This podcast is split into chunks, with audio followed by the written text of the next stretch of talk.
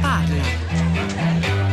Sono Gisela, telefono da Belluno, sono un insegnante di scuola media, insegno pianoforte una scuola media di indirizzo musicale. Ecco, il mio intervento è in questo senso, cioè tutta l'Italia riparte e gli unici in isolamento siamo ancora gli insegnanti e i nostri ragazzi.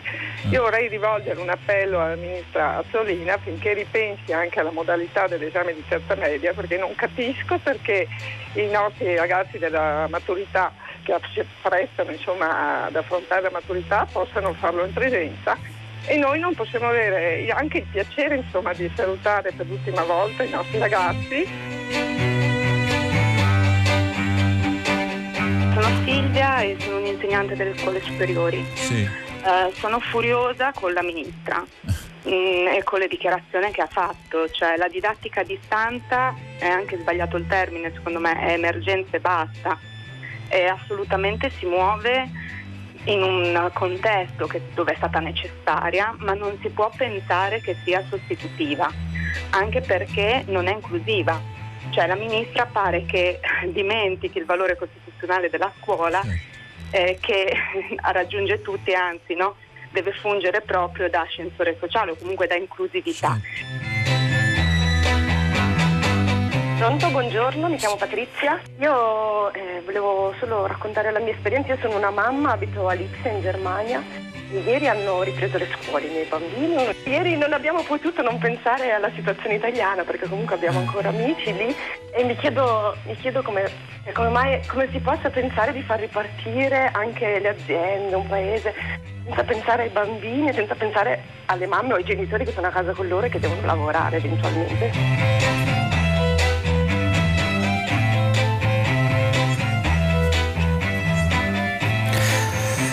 Corona 3 30 secondi, una buona giornata da Pietro del Soldato, benvenuti a tutta la città ne parla. Come avete detto questa mattina il dibattito a prima pagina è andato sulla scuola, è andato sulla didattica a distanza, ma non solo, ci sono eh, grandi novità, ci sono le preoccupazioni, avete sentito quell'insegnante di terza media che vorrebbe almeno rivedere una volta e salutare i suoi alunni prima che cominci l'estate e loro partano per un nuovo ciclo di studi. E poi il, il senso, il valore, l'esperienza fatta sin qui in emergenza della didattica a distanza, che conseguenze lascerà sulla scuola del futuro, che scuola ci ritroveremo a settembre? Domande gigantesche sulla scuola si sta interrogando in questi mesi di pandemia molto spesso, quasi quotidianamente, Fahrenheit, ma anche noi ciclicamente ci torniamo perché il tema è a cuore di tanti, sta a cuore di tanti nostri ascoltatori, insegnanti, docenti, genitori e anche studenti. Infatti noi questa mattina cominciamo con la voce di una studentessa che si chiama Sheila, se non sbaglio. Buongiorno e benvenuta.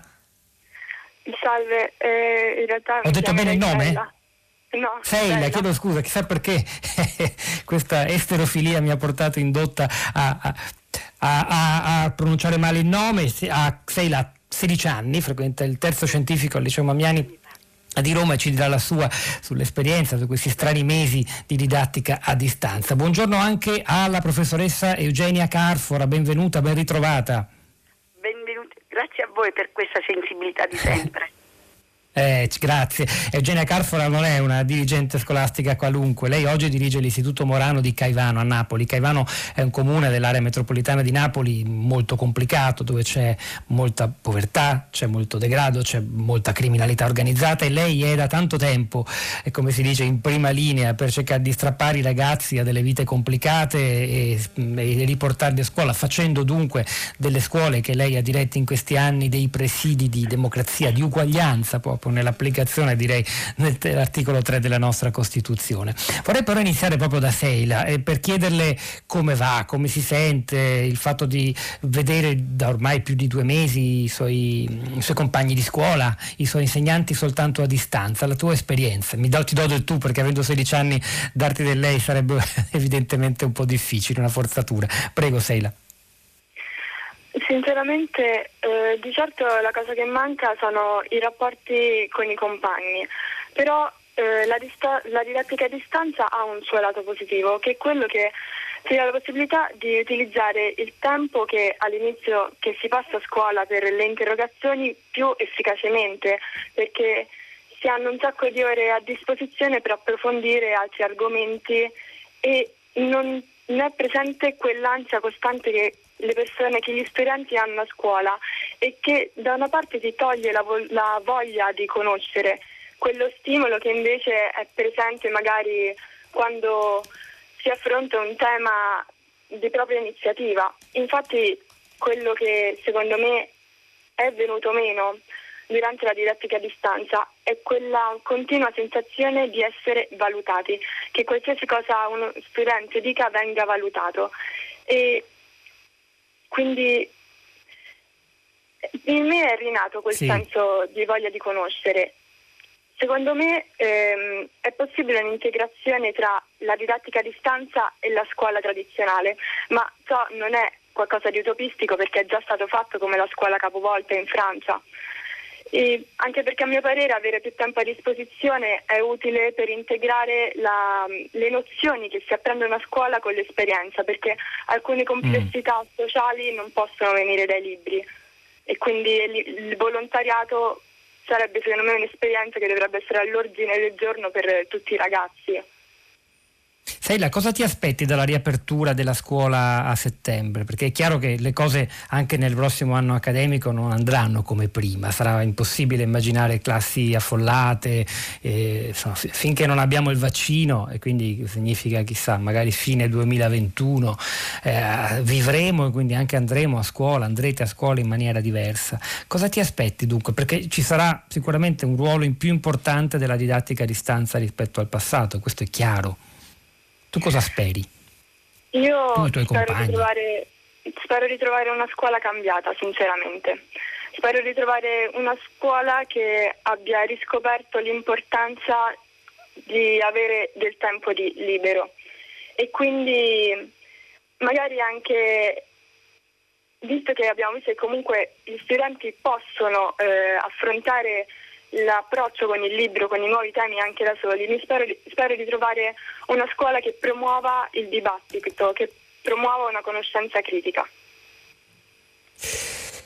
Eh, speriamolo davvero, il dibattito, eh, ci sono tante voci, lo ospiteremo questa mattina e in questo momento in Italia è molto acceso intorno al futuro della scuola. A proposito di dibattito, scriveteci i vostri messaggi al 335 56 34 296, noi siamo qui anche per questo, per leggervi, darvi voce, girare le vostre osservazioni ai nostri ospiti. Eugenia Carfora, eh, innanzitutto come sta vivendo anche lei la sua scuola, il suo territorio, questa eh, nuova mo- modalità di fare scuola e cosa si aspetta per settembre?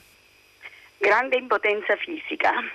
E volevo rispondere impotenza. alla ragazza eh, che dice che praticamente la scuola non deve giudicare, la scuola, io dico che la scuola è libertà, io conosco quella scuola, io non ho mai immaginato la scuola che giudica, per me la scuola accompagna, accompagna questo processo delicato di crescita, la scuola è socialità, è inclusione, è il luogo franco. E questo luogo franco credo che è stato sempre eh, vissuto con grande responsabilità sia da parte dei docenti che degli studenti. Qui parliamo non dello studente già avviato e che si incuriosisce e sa gestire il tempo, qui parliamo di una scuola che deve essere attenta a tutti. La mancanza di uno studente in una scuola è la mancanza di capacità di prendersi cura del cittadino attivo. In realtà e certo non sono tutte come, le, come, la mia realtà difficile, nelle realtà difficili la scuola è tutto, è il faro, è l'energia, è, quella, è quel luogo dove qualcuno ti aspetta. E se non vieni ti vengo a prendere. Per cui la didattica a distanza nel mio immaginario non ha posto, ha posto nella, nella misura in, diventa implementazione diventa metodo alternativo. E in questa, questo momento storico certamente ha dato un ottimo contributo relativamente a chi già aveva interesse verso la cultura ma ha creato delle distanze, didattica a distanza, enormi rispetto ai tanti ragazzi che sono già fragili. Ci sono famiglie che non possono parlare di scuola a casa, ma parlano di altro, di problemi di altra natura. E questa chiusura in queste pareti significa scrivere per sempre nel cuore dei ragazzi disagio. Mia, io sono una di, delle tante che ha fatto quello che hanno fatto tutti gli altri, cioè interessarsi dei ragazzi dai telefoni, didattica a distanza. Questo non lo mettiamo in discussione perché credo che non ci sia scuola in Italia che non abbia fatto sentire la sua voce. Però siamo stati messi anche un attimino da parte. C'è un popolo che aspetta, la scuola. Pensavo stamattina tutti questi parrucchieri, tutta la gente che è in fila per entrare e la mia scuola con tanti ambienti non ho potuto avere la gioia, non vedo lo, di poter vedere un mio ragazzo. Quindi questa fila di entrare potevano farla anche secondo me nella scuola. Ragazzi... Però c'è una preoccupazione la, la, interrompo solo per, perché per il fatto che insomma, le motivazioni adotte dal governo per cui riaprono i negozi e non le scuole è che le scuole, che come noto ospitano per tante ore all'interno di una stessa ambiente decine e decine di ragazzi, sono dei luoghi, dei possibili generatori di contagio molto più che altre realtà, anche altri esercizi commerciali. No? Cioè, c'è una ragione sanitaria. Sì, eh. però non è che noi potevamo immediatamente portare tutti i ragazzi a scuola, ma cominciare ad aprire le porte in numero eh, deciso, poi le priorità le, le, possiamo sempre trovare. Ma io ho una scuola che non ho mai chiuso, non ho mai spento la luce. Uh, le, le, pulizie le facevamo, casomai invece di parlare che non siamo pronte e che non siamo perfette, facciamo in modo che, diventi, che diventino perfette queste scuole. L'investimento, gli invisibili, io parlo sempre dei collaboratori scolastici che per me sono dei santi invisibili nella scuola che con puntualità hanno sempre fatto le pulizie. Certamente con le risorse pochine si fa poca, poca pulizia, ma con la buona volontà si fanno delle grandi pulizie. Qui il gioco è tutto sull'igiene, ma noi insegniamo igiene a scuola, i ragazzi vanno accompagnati. Io vedo i miei ragazzi che stanno sui motorini, io mi giro in questo momento e vedo i miei ragazzi sui motorini, eh, ma nessuno li guarda. E, e, mm, ci sono quelli senza mascherine. Ci sono tante spese che arrivano su e giù nei palazzi, da dove arrivavano dall'inizio della pandemia e dove an- ancora continuano ad andare quelle. Io mi sento esclusa come scuola, esclusa nel senso che potevamo, sicuramente abbiamo fatto tanto, ma potevamo fare ancora di più. Il lungo termine a settembre è come se noi avessimo già chiuso. Dire in anticipo che eh, c'è stata la polemica delle promozioni, non promozioni, per me la scuola non è promuovere e non promuovere. Per me significa stimolare la mente, allenare la mente, renderli curiosi. Saranno i ragazzi in un batter d'occhio a prendere un titolo o un anno. Qui non si perdeva, qui si è persa la fiducia e questa insicurezza che fa paura. E poi volevo aggiungere, che significa fare la riforma? Io credo che quando uno sta poco bene non deve pensare a rivoluzionare tutto quello che c'è intorno. Credo che con la paura non si fa una buona riforma ma con la sana paura si fa una buona riforma. In questo momento noi dobbiamo cercare di trovare soluzioni positive, negative, ma non possiamo pretendere che la scuola possa essere riformata in questo momento. La voce dei presidi, la voce dei docenti, la voce dei collaboratori scolastici, degli assistenti amministrativi sono fondamentali per i ragazzi giusto tempo, diceva la ragazza, io ho più tempo, eh, mi sento, devo ricercare, ma io sento una maturità in quella ragazza meravigliosa a cui io faccio i miei complimenti e anche l'augurio di fare un buon esame se deve fare l'esame, ma io penso a quelli che non hanno questi strumenti e nella scuola non sono tutti top, le percentuali ce lo dicono, noi teniamo fette limitate di ragazzi che riescono poi fino alla fine a trovare un, un lavoro. Io immagino invece ai tanti che hanno bisogno di questa questo sguardo, questa capacità di entrare nella scuola in contatto fisico. Qui è in la socialità e la scuola può fare tanto. I ragazzi miei ogni giorno mi scrivono dal filo diretto, non ce la faccio più, vomito vicino al PC ho il mal di testa, mi fa male il collo, una professoressa mi chiama e l'altra è chiudo, mi, eh, stridula quella, quella, quella linea che non ho. Adesso ci siamo accorti di tutte le cose che non vanno nella scuola e allora quelle poche cose che abbiamo facciamole funzionare e diamo la possibilità di mettere quell'occhio del professore. Il professore oggi è visto contento a casa e ha aperto la sua cucina, il suo ambiente per fare lezione. Il professore è depresso perché ha, ha perso il senso di contatto, non può dire più vicino alla prese, lo fa. Gesù, non mi, non mi, risponde al telefono, io mi affaccio dalla finestra e conosco quella finestra, ma queste sono cose sparute che ognuno di noi lo fa nel suo intimo dell'umanità, ma qui si tratta di eh, creare le condizioni di una scuola capace di arrivare dappertutto e anche Ed è proprio questa la questione, Eugenia Carfone, la interrompo solo per dire... Il Covid va, sì. uh, non va affrontato con la chiusura, ma come mi posso difendere rispettando le regole. E io voglio far parte come scuola di queste regole ed essere protagonista ed aiutare le famiglie che secondo me non ah, è proprio questo più. il punto.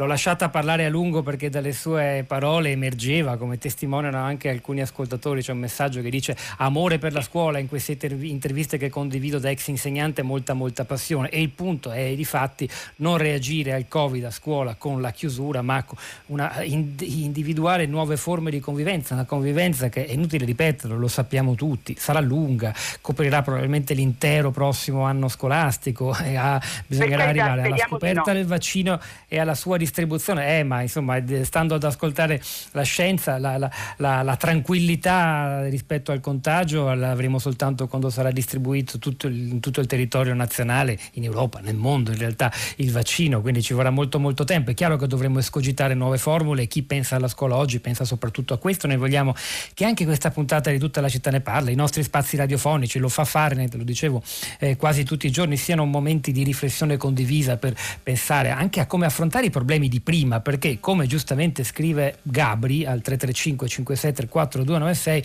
le classi non devono essere affollate, ma non in attesa del vaccino, non dovevano essere affollate neanche prima perché non ha senso fare didattica in questo modo.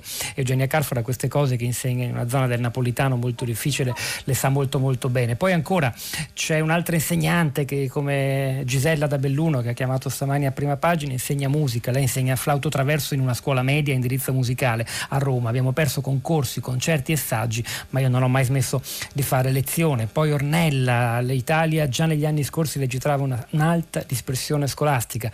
Dopo questa crisi non temete che l'abbandono assumerà dimensioni preoccupanti tra i ragazzi che avendo più difficoltà vivono il distacco di sei mesi dalla scuola dal vivo come una definitiva demotivazione, un problema questo che ha serie ricadute in termini di distruzione di risorse umane, di emergen- emarginazione lavorativa, di non integrazione sociale e culturale e perciò fonte di possibilità possibili tensioni sociali e conflitti. Questo è il messaggio molto duro eh, di, della nostra ascoltatrice. Non so se abbiamo altri ospiti collegati, è un momento di eh, cre- chiedo alla regia se, perché dovremmo aver raggiunto anche altre persone che ero, vi chiedo chi perché non lo so. Abbiamo Gino Roncaglia, buongiorno e benvenuto Roncaglia. Eccoci. Buongiorno, buongiorno anche noi stiamo facendo la trasmissione a distanza, rispettiamo il distanziamento fisico. Allora, Rocagli insegna informatica umanistica e applicazioni della multimedialità alla, alla, alla, trasmissione delle conoscenze, che è questo il punto, all'Università della Tuscia. Ricordo tra i suoi libri di recente per la terza L'età della frammentazione, cultura del libro e scuola digitale. Allora ci sono molte critiche, molte polemiche anche, c'è un dibattito anche sollevato da alcuni tra i più noti intellettuali italiani, tra i quali Massimo Cacciari che dovremmo riuscire riuscire a raggiungere tra i prossimi minuti sulla eh, questo predominio della, della, tecnologia in questo periodo e sul rischio che si vada a una sostituzione della didattica in presenza come se fossero la stessa cosa. Lei da grande esperto di tecnologia e appunto anche di educazione attraverso la tecnologia come sta vivendo questa fase emergenziale della scuola italiana? Ma dunque io innanzitutto credo che la prima cosa che dobbiamo avere tutti chiari è che, eh, tutti chiaro è che eh, non è che ci sia un complotto di tecnofili per sostituire la didattica dist- a distanza alla didattica in presenza. Tutti noi sappiamo benissimo che eh, la scuola è eh, un ambiente fisico, un ambiente relazionale, un ambiente sociale e che l'elemento della presenza è importantissimo. Quella che stiamo facendo in questi giorni non è neanche una didattica online, diciamo, usando correttamente, tra virgolette, gli strumenti della didattica online, è una didattica a distanza di emergenza e eh, è, una, è, stata una scelta obbligata imposta dalla pandemia, non da, qualche, diciamo, da un qualche complotto. Detto questo, eh, diciamo, eh, non c'è dubbio che è anche una scelta che ha permesso eh, al mondo della scuola di continuare in qualche modo a funzionare, certo tra mille difficoltà, però quando si parla del rapporto tra scuola e tecnologie, credo sarebbe bene sempre tenere presente che la scuola usa sempre, ha sempre usato tecnologie. Erano tecnologie le lavagnette cerate degli studenti dell'antica Roma e tecnologia, ed è una tecnologia importantissima, il libro. E le tecnologie sono strumenti e sono anche problemi per molti versi. Eh, tra le diseguaglianze tecnologiche che dovremmo cercare come società di colmare c'è la diseguaglianza relativa alla, alle, alla presenza dei libri nelle case e alle competenze di lettura. È una diseguaglianza che riguarda una tecnologia, cioè il libro, e noi sappiamo che c'è una differenza enorme tra eh, le ragazze e i ragazzi che vivono in una casa in cui ci sono molti libri, proprio nel rendimento scolastico, e chi invece vive in una casa in cui i libri non ce ne sono. Quindi diciamo non è un problema che riguarda solo in particolare le tecnologie digitali. In questo momento le tecnologie digitali sono uno strumento che eh, usato in maniera, ripeto, impropria per molti versi, perché stiamo facendo cose che nessuno eh, avrebbe voluto fare e certo non in questa forma, eh, però eh, un aiuto lo dà.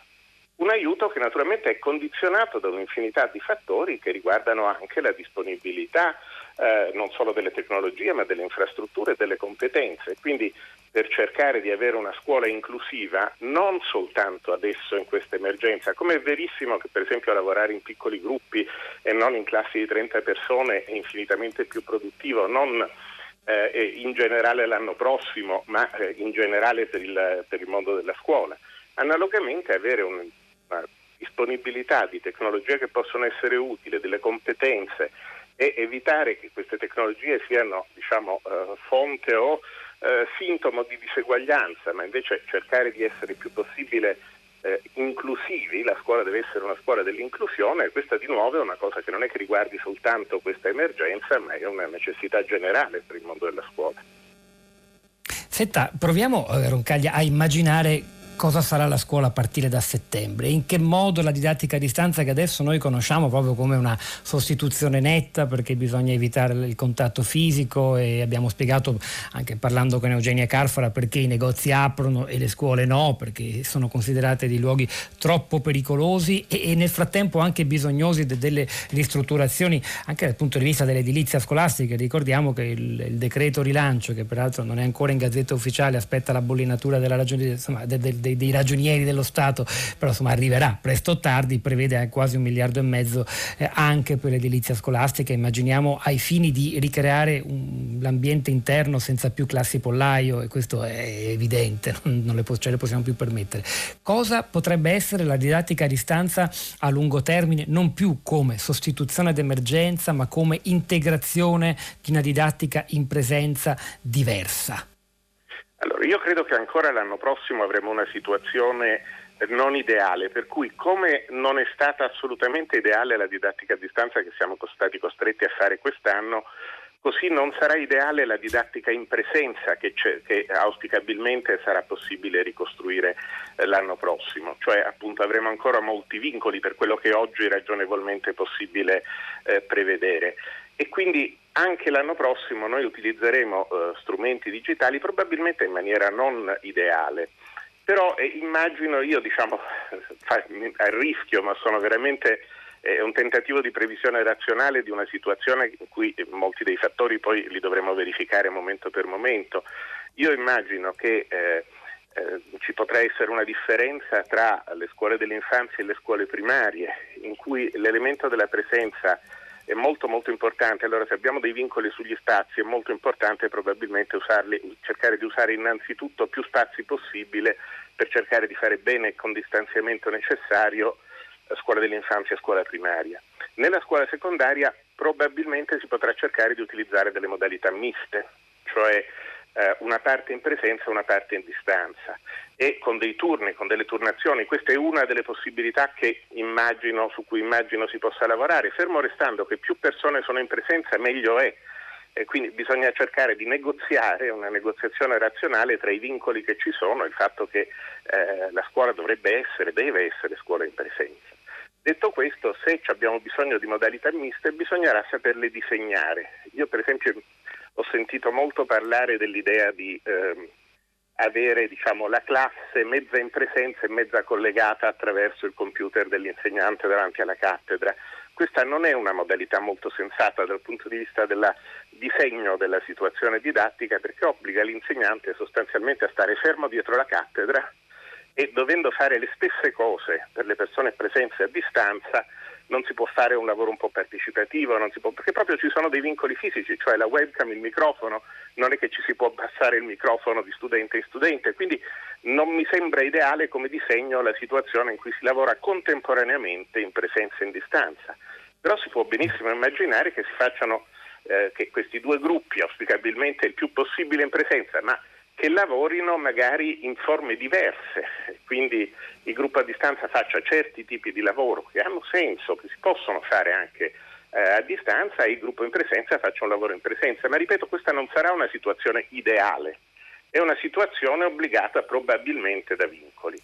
In futuro ancora più lontano, quando finalmente saremo fuori da questo incubo del virus, ehm, credo che le tecnologie digitali e di rete, così come i libri, così come tante tecnologie che fanno parte del nostro mondo di fare scuola, perché la stessa scrittura è un'acquisizione tecnologica, eh, e, e sono tecnologie che dobbiamo imparare a usare, che dovrebbero essere distribuite in maniera ragionevolmente eh, diffusa proprio perché la nostra società deve essere una società eh, inclusiva e le tecnologie dell'informazione e della comunicazione sono parte dei prerequisiti per una cittadinanza attiva oggi, come lo erano la radio, la televisione, i libri in, e, e come continuano a esserlo anche la radio, la televisione e i libri.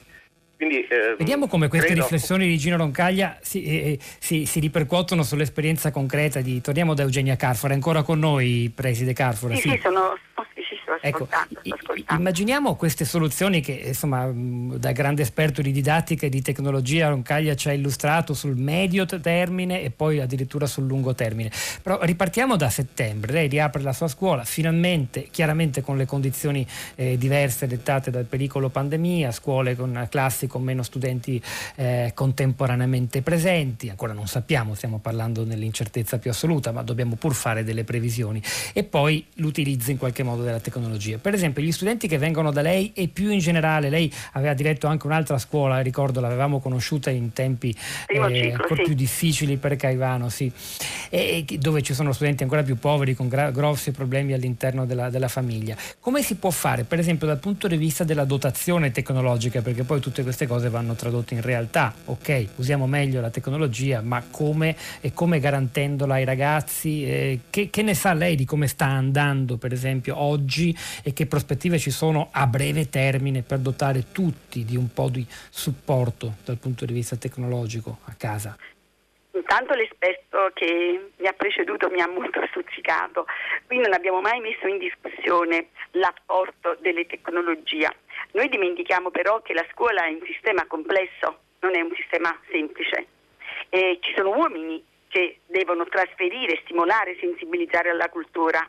Io mi immagino invece non un settembre in cui quello che ha detto l'esperto è già quello che si immagina a livello politico, pare che loro abbiano già immaginato che l'infanzia e la primaria devono essere con tutte le accortezze, essere in presenza, hanno già preannunciato che gli istituti superiori proprio hanno i ragazzi più grandi devono realizzare questo percorso misto, però io mi chiedo, nel momento in cui è arrivato questo, evento così tragico, io mi chiedo Intanto certi processi sono stati comunque portati avanti. Io immagino prima di tutto la mobilità. In un momento come questo ci siamo preoccupati subito di eh, creare le condizioni di mobilità del personale. Guardi, nelle scuole, io che ci vivo da una vita, la prima cosa che mi chiede, preside, quel professore riverrà l'anno scorso, l'anno prossimo con me, era così bravo. Noi invece abbiamo una precarietà del personale che fa paura. Noi, io non ho avuto mai la gioia di poter consegnare a quella classe lo stesso professore dell'anno precedente. Vuoi perché c'è il precariato, vuoi perché siamo in realtà difficili, vuoi perché ci sono lentezze di burocrazie per um, uh, diciamo, uh, adottare uh, modalità per prendere professori nel modo giusto e nel momento giusto della scuola. La scuola vive di supplenti nella mia scuola io ho 139 do, um, docenti, di cui 100 li vedo per la prima volta. Il, circa 35 sono di noi immessi e non hanno questa sede certa. E quando tu mi dici che comunque devi cambiare professori, io immagino i ragazzi che devono arrivare in prima a settembre, eh? che non sappiamo se vedranno l'aula perché dovranno fare in modalità mista. I miei ragazzi di seconda, di terza, di quarta e di quinta già so che non vedranno quei professori perché sono tutti supplenti quei professori. Per cui questo approccio pedagogico, didattico, umano non può non essere preso in considerazione. Io immagino invece una scuola che è stata sempre discussa, cioè adesso pure mi hanno proposto classi di 27-28 ragazzi, però gli organici non sono sufficienti, per cui quelle sono le classi. Se da un lato si dice che non vogliamo le, le classi pollaio, nello stesso tempo eh, mi si dice che deve essere costituito almeno 27-28 ragazzi. Per cui è un cane che si morde la coda. Io credo che prima di affrontare che cosa è meglio a settembre per i ragazzi, dobbiamo un attimo tutti quanti fare silenzio e fermarci. Che tipo di ragazzi abbiamo? Che tipo di dispersione scolastica abbiamo e quali potrebbero essere delle soluzioni anche a livello contestuale diverse da regione in regione? Non tutte le regioni sono come quelle di Parco, ehm, tutte le località sono come quelle di Parco Verde. Ci sono delle realtà meravigliose e noi facciamo il plauso, ma lì dove ci sono delle situazioni bisogna ascoltare di più e non dobbiamo immaginare sempre ad un progetto. Il progetto è un'emergenza. Noi dobbiamo creare delle condizioni di scuola che garantisca prima di tutto non solo cultura, ma di avvicinamento alla cultura stessa. Per cui mi viene da immaginare un disastroso settembre. Immaginare chi deve entrare. Io mi ricordo, mi scusi, il genitore che accompagnava questo ragazzetto il primo anno e che cosa adesso non sa chi va in classe ed è il professore nuovo. Per cui ci sarà una mobilità di professori non si sa come. Abbiamo l'incertezza oggi, che siamo nel mese di maggio, non sappiamo ancora. Allora noi dobbiamo creare due condizioni secondo me molto più favorevoli ed è prima di tutto cominciamo a parlare un poco di libri, perché io non sono per niente d'accordo quando si dice che solo la tecnologia a distanza garderanno la cultura, per quelli che già la cultura e sanno gestire le tecnologie. I miei ragazzi tutti hanno un cellulare, anche molti è venuto fuori che non avevano il notebook e, e eh, il tablet. Io ho fatto la gara, però mi hanno detto che i cinesi non producono, per cui quei PC mi arriveranno a giugno. Io li ho saprati dalla LIM e glieli ho dati, ma non a tutti, però molti glieli ho dati questi tablet e non li utilizzano perché loro eh, mettono i giochi, mettono i film. Mi manca la possibilità di dire ai servizi sociali che pur fanno la loro parte di andare a casa. Ci sono i ragazzini diversamente abili che noi abbracciavamo, cercavamo di guidare, non vedono il piacere di un compagno dal mese di marzo. E Eugenia Caffa, fe- guardi, la fermo solo perché per ragioni di tempo lei ci ha dato uno spaccato e ci ha ricordato cosa vuol dire poi applicare, soprattutto nel concreto di realtà difficili come quella dove lavora lei vicino a Napoli, eh, le, le, novità che arriveranno, causate, ricordiamolo, innanzitutto da un virus, non da una volontà di distruzione della didattica in presenza eh, che, che, in realtà nessuno, nessuno, vuole. Peraltro citavo poco fa l'appello degli intellettuali, c'è stata anche poi una risposta della ministra Azzolina che ha negato, come invece diceva un'ascoltatrice a prima pagina, di aver mai detto che la didattica a distanza può sostituire, prendere il posto di quella in presenza.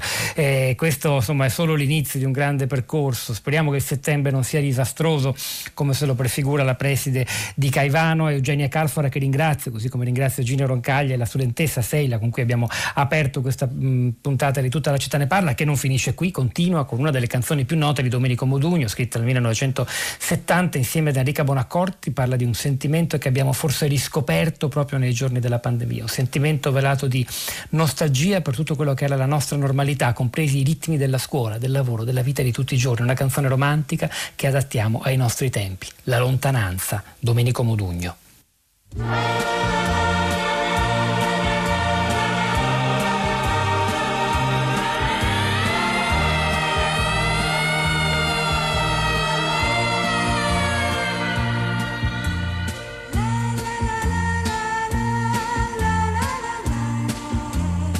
Ricordo che il nostro discorso fu interrotto da una sirena che correva lontano chissà dove.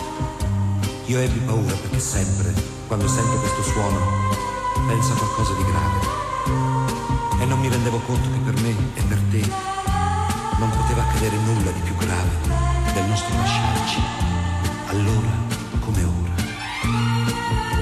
Ci guardavamo, avremmo voluto rimanere abbracciati ed invece con un sorriso ti ho accompagnata per la solita strada, ti ho baciata come sempre e ti ho detto dolcemente, la lontananza sai è come il vento, spegne i fuochi piccoli, ma accende quelli grandi, quelli grandi.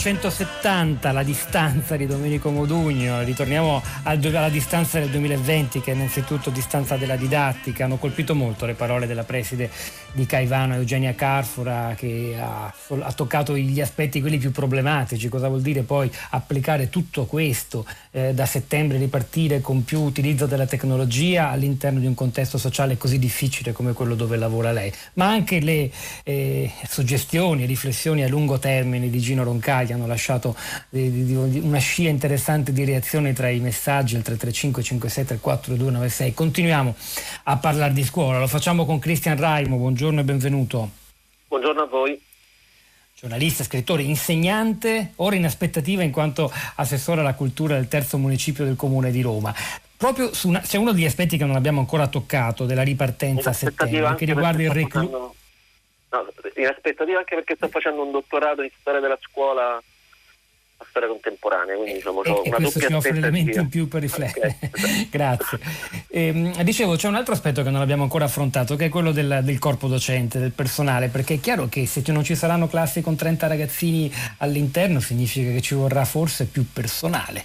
E si sta attrezzando in qualche modo il nostro ministero, il nostro governo con dei concorsi sui quali è intervenuto con un articolo su internazionale in questi giorni Raimo, la scuola ha bisogno di insegnanti selezionati con concorsi seri. Qual è la situazione e quali sono le criticità di questi concorsi? E più in generale il problema di un corpo docente che dovrà essere per forza più numeroso, Raimo.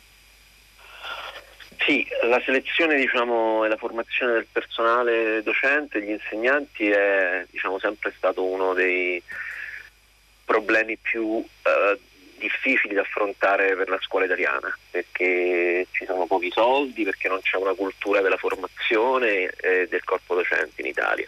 E quindi noi abbiamo un, un modo di, di diventare insegnanti che è molto, articolato, sconfuso, ehm, spesso appunto si diventa insegnanti eh, formandosi o perché a un certo punto si entra a, a scuola in un altro modo, per anzianità molto spesso, eh, facendo questo mestiere da supplente e poi si entra a scuola perché c'è un concorso straordinario, perché c'è un'anzianità, perché le gra- si è in graduatorie e le graduatorie scorrono. Negli ultimi anni si è provato a fare in tanti modi diversi, sono queste sigle che per gli insegnanti sono diciamo, molto sentite, ma anche per chi non lavora nella scuola, attraverso le FIS, attraverso le scuole di specializzazione, poi ci sono stati i TFA che sono stati i tirocini, poi i PAS che sono stati i percorsi abilitanti e nel tempo stesso c'erano comunque le GAE che erano attive, cioè che erano delle graduatorie in cui ci si inseriva e che dovevano essere esaurimento, ma poi non sono state mai esaurite eh, di fatto. Poi c'è stato l'idea di mettere su un percorso formativo che, fosse anche in qualche modo retribuito, cioè il FIT, insomma GAE, FIT, eh, FIS, eh, PFA, soltanto negli ultimi dieci anni si, è, eh, si sono tentate tante strade diverse per strutturare il meglio possibile il percorso di formazione e di selezione degli insegnanti.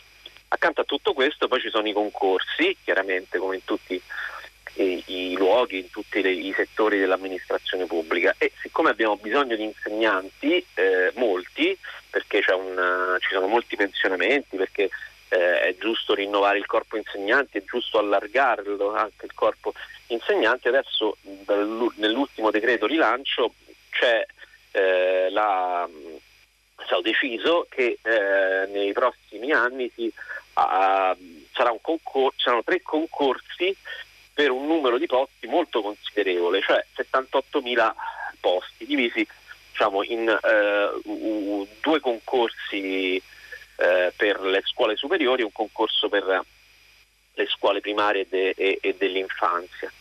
Il punto su cui oggi in questi giorni si discute in maniera veramente molto molto accesa è la questione del concorso straordinario. Il concorso straordinario vuol dire un concorso fatto in maniera molto rapida, eh, probabilmente appunto verrà fatto proprio nei prossimi mesi, a giugno, a luglio, diciamo quest'estate, che eh, dia la possibilità a chi già insegna da qualche anno, a chi già ha insegnato magari uno, due, cinque anni nelle scuole italiane, le scuole pubbliche, anche qui vengono esclusi per esempio quelli che hanno insegnato nelle paritarie, eh, di avere diciamo, un, un, accesso eh, immediato, favorevole, già magari addirittura da settembre, nel, su, nelle cattedre che sono disponibili e quindi non facendo più il supplente, non essendo più chiamato, più, lavorando più a chiamata.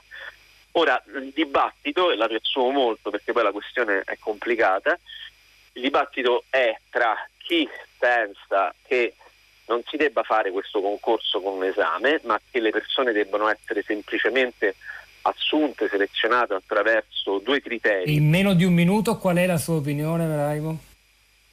La, la mia opinione è che il concorso deve almeno avere un esame, come scritto nell'articolo 97 della Costituzione. Chiaramente lo, l'opzione che è stata pensata dal Ministero è fare un quiz con le crocette è un'opzione che è chiaramente insufficiente, molto insufficiente, ma piuttosto che un'opzione insufficiente eh, è meglio, eh, cioè nel senso un'opzione insufficiente è meglio di zero.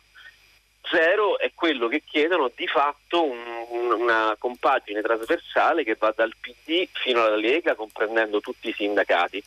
Eh, si pensa che dopo questo, questa entrata in massa ci sia un anno di prova e che quindi ci sia un esame alla fine di quest'anno di prova.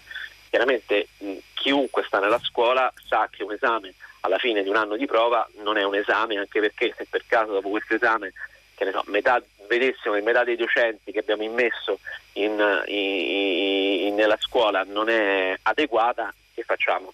Li, li, Raimo, vedremo come andrà. Per ora grazie di questo aggiornamento. Noi ci fermiamo, grazie davvero a Cristian Raimo, ci fermiamo per ascoltare GR3 L'Onda Verde, tra poco torniamo per ascoltare invece le vostre voci, i vostri commenti sui social network. Tutta la città ne parla. Ehi tu. Ma che ehi tu? Siccome immobile, dato il mortale virus, stesti da tempo immevore, privo di farti un giro. Così percossa attonita l'Italia al nunzio sta, tutta pensando all'ultim'ora del mal fatale, né sa quando, ligio al decreto ministeriale, un suo congiunto affine riabbracciar potrà. Dall'Alpi alle piramidi, dal Mazzanarre al Reno, usciamo come fulmini da questo quaranteno. Ciao, ma almeno tutti quanti con mascherina e guanti. Fu vera gloria eh, chi lo sa. ai virologi l'ardua sentenza. Noi chini alla fronte a Giuseppino Conte e io ve lo dico da dragona che Dio ce la manni buona. Grazie.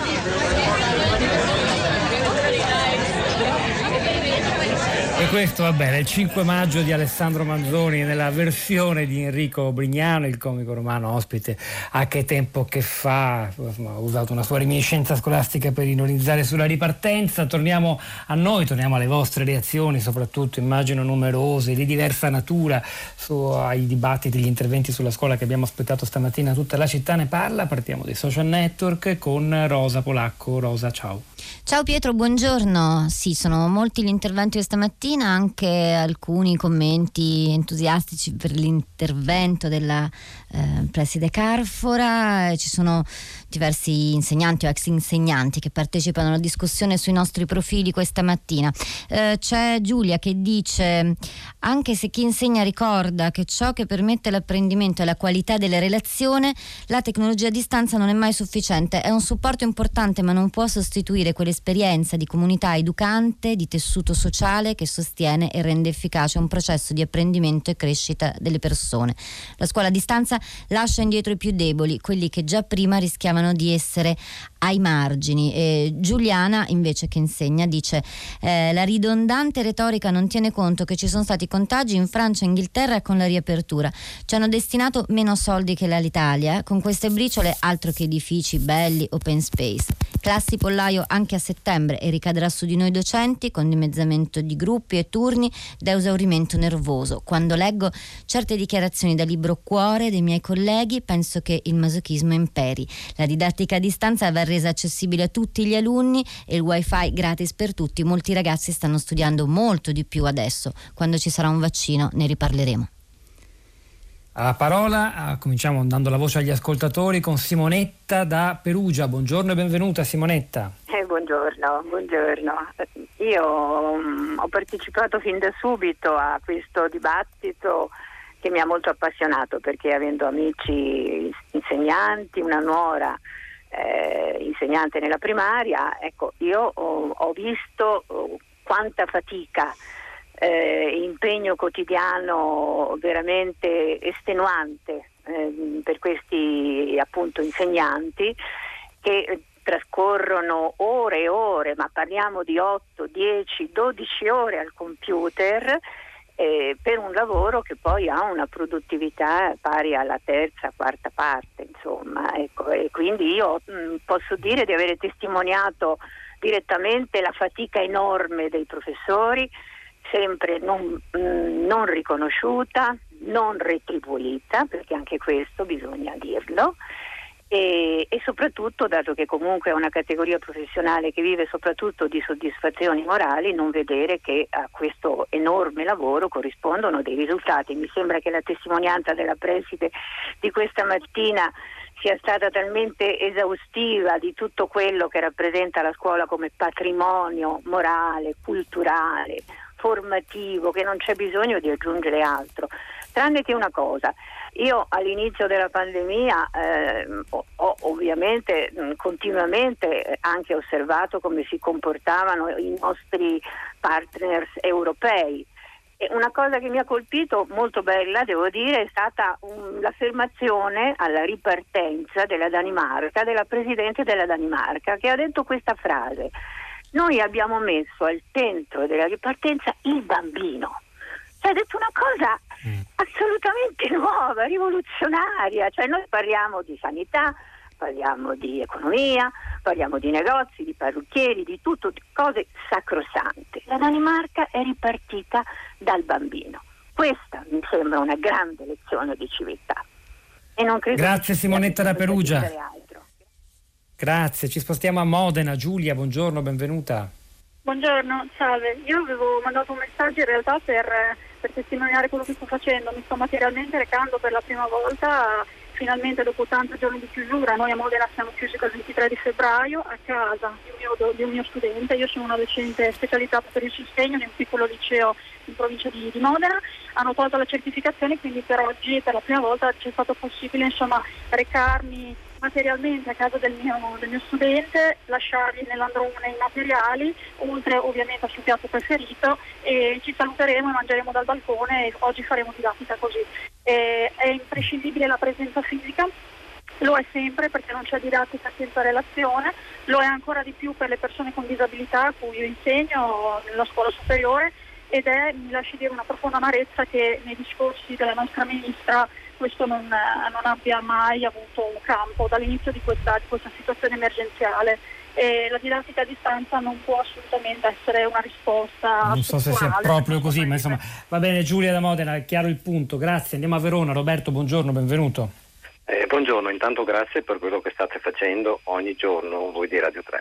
Allora, io ho mandato un messaggio che parlava proprio di mancanza di spazi e di docenti, però eh, ho posto anche una domanda, mm, come facciamo a parlare di classi eh, pollaio, di aule pollaio, quando eh, ci sono le, il calo delle nascite? Cioè, continuiamo a parlare che non si fanno figli e allora se ci sono meno figli faccio un'operazione semplice, ma come? Dovremmo averne eh, proprio in avanzo di, di, di, spazi, per non parlare poi dei docenti che comunque sono stati tagliati negli anni ehm, perché forse si pensava che con uh, la cultura non, non si mangiava, ecco. forse dobbiamo invertire proprio la rotta secondo me. Ecco. Grazie Roberto. Grazie a voi. Un piano non da poco. Eh, Rosa Polacco, ritorno a te, messaggi. Allora, da Twitter Giancarlo dice apre tutto ma non la scuola. Perché? Perché le misure di protezione valgono per piscine, parrucchieri, massaggi, cinema, musei, ristoranti, bar, palestre e non si possono applicare alle scuole? Non me lo spiego. Non vedete il costo umano di questa chiusura? E poi Francesca dice uh, ho già letto 36 tweet sulla scuola che non riapre. Se solo si fosse dato maggiore importanza alla scuola quando tagliavano il personale, le compresenze, quando creavano classi da 30, quando crollavano i soffitti, oggi riaprirebbero. È il momento di Radio Tremondo, hanno lavorato a questa puntata di Tutta la città ne parla, Marco Azzori alla parte tecnica, Marco Pompi in regia, Rosa Polacco e Pietro del Soldà al microfono e poi la nostra curatrice Cristiana Castellotti, Sara Sanzi, Cristina Faloci e Piero Pugliese. Ci risentiamo come sempre domani mattina alle 10.